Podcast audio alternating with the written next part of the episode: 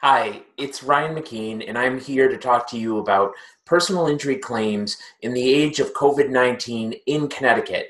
And I'm filming this on June thirtieth, um, so putting that date straight out there because things could change tomorrow, uh, next week, next month, next year for certain. Um, so the information I'm giving you may be dated by the time you watch it, but it's good for now. Um, and so I'm going to discuss, you know, five different things about how personal injury claims are changing. First, I'm going to discuss how claims are happening. They're happening in different ways than they used to in the past. Um, the second thing I'm going to talk a little bit about is the courts and how they've changed. The third thing I'm going to talk to you about is treatment and our clients getting access to treatment and some of the things that we're seeing regarding treatment of personal injuries. The fourth thing I'm going to talk to you about is some changes that we have experienced with depositions and discovery in our litigation process during the age of COVID nineteen. And finally, I'm going to talk to you a little bit about how we work and how that's changed and how that may impact your claim. But first, let's talk about how claims are happening and what it is that, that, that we are seeing. Um, we are seeing an increase in drinking and driving claims, um, but they're happening differently. Bars are shut down. Um, traditionally, we would see a lot of accidents on Friday nights, uh, people you know, leaving work, going to the bar, getting in their car, uh, causing an accident on the way home. But that's obviously not happening. A lot of people, folks are working from home. Bars are closed. So what we're, what we're seeing is people who are day drinking driving to a package store to go get more liquor, and then causing crashes um, on their way to or from the liquor store. So we're starting to see drunk driving accidents happen earlier in the day. We're talking three, four, five, six o'clock um, when you know people have been in their homes drinking and are going out to get more alcohol. Um, what we're also seeing on the weekends is people um, deck drinking. Um, we've got the fourth of July coming up, uh, but a lot of folks um, are outside. They're meeting their friends outside. They're socially distancing around fires. They're consuming some beers, and then they're getting in their car and driving. Um, so watch out for those things because they're happening, and those things tend to happen at night. Um, but um, people who have been drinking all day, essentially tailgating, get in the car to go home. Um, we didn't used to see a lot of that. We would see it more around like, you know, fourth of July, Memorial Day, Labor Day, but this is becoming an every weekend thing. So if you're on the roads, you know, just be, be real, real conscious of your surroundings, um, you know, uh, weekend nights, um, Friday nights uh, with, with, with people who have been maybe drinking outside all day with their friends. Surprisingly, um, you know, what we're seeing is uh, fewer dog bite cases. Um, and I think there are several reasons for that.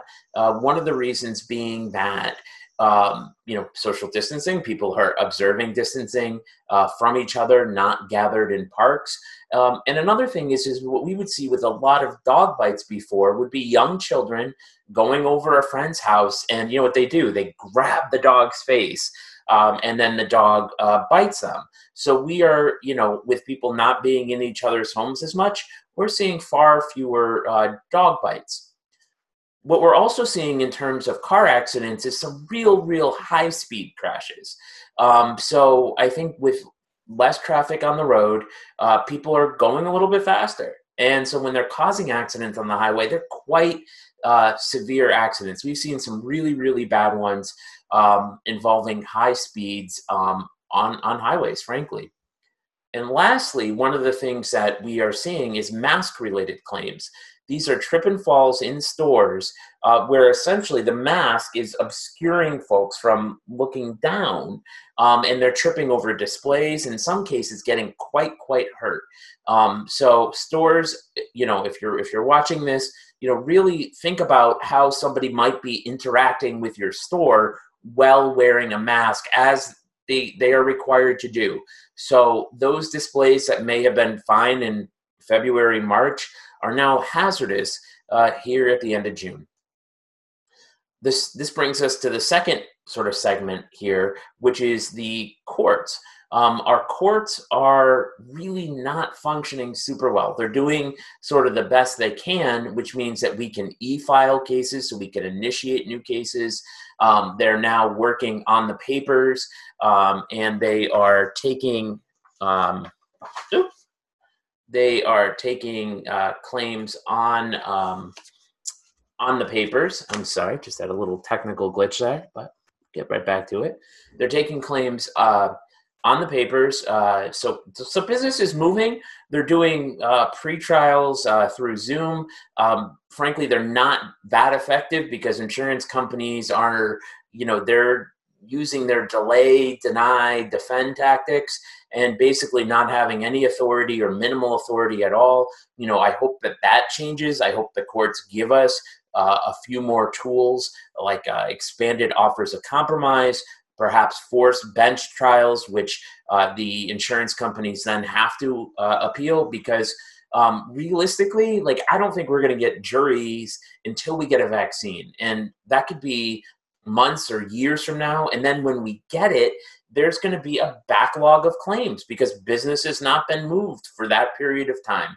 So realistically, the courts need to give lawyers and people who have been hurt more tools, because justice delayed is justice denied. And um, that's really what the insurance companies are doing.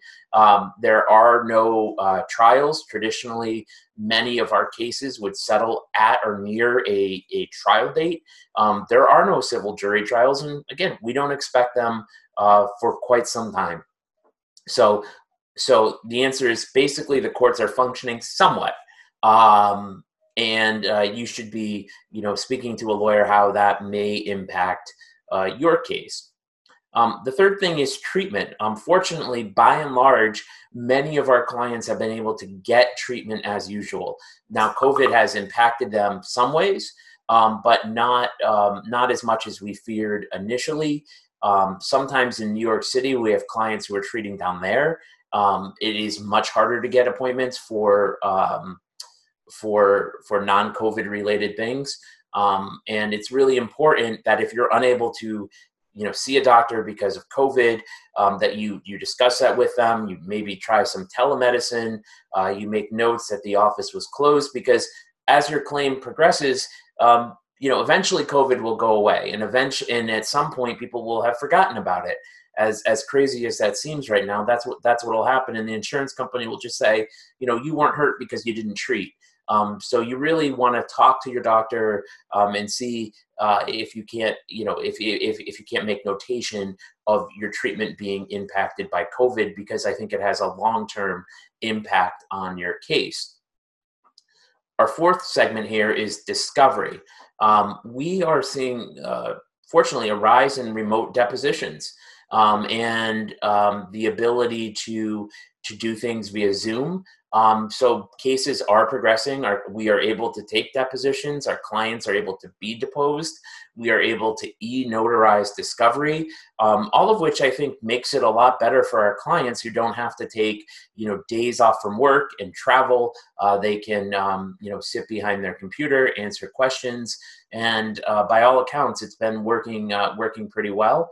Um, there's always some technical glitch a little bit, but in person, there's also glitches. So um, by and large, cases in litigation are able to be moved uh, through, uh, through some of the discovery. Um, we are also seeing more and more um, mediations and arbitrations happen via Zoom, which is also very good for our clients who, you know, don't have to travel to a place, park in a garage, um, you know, uh, find, find an office.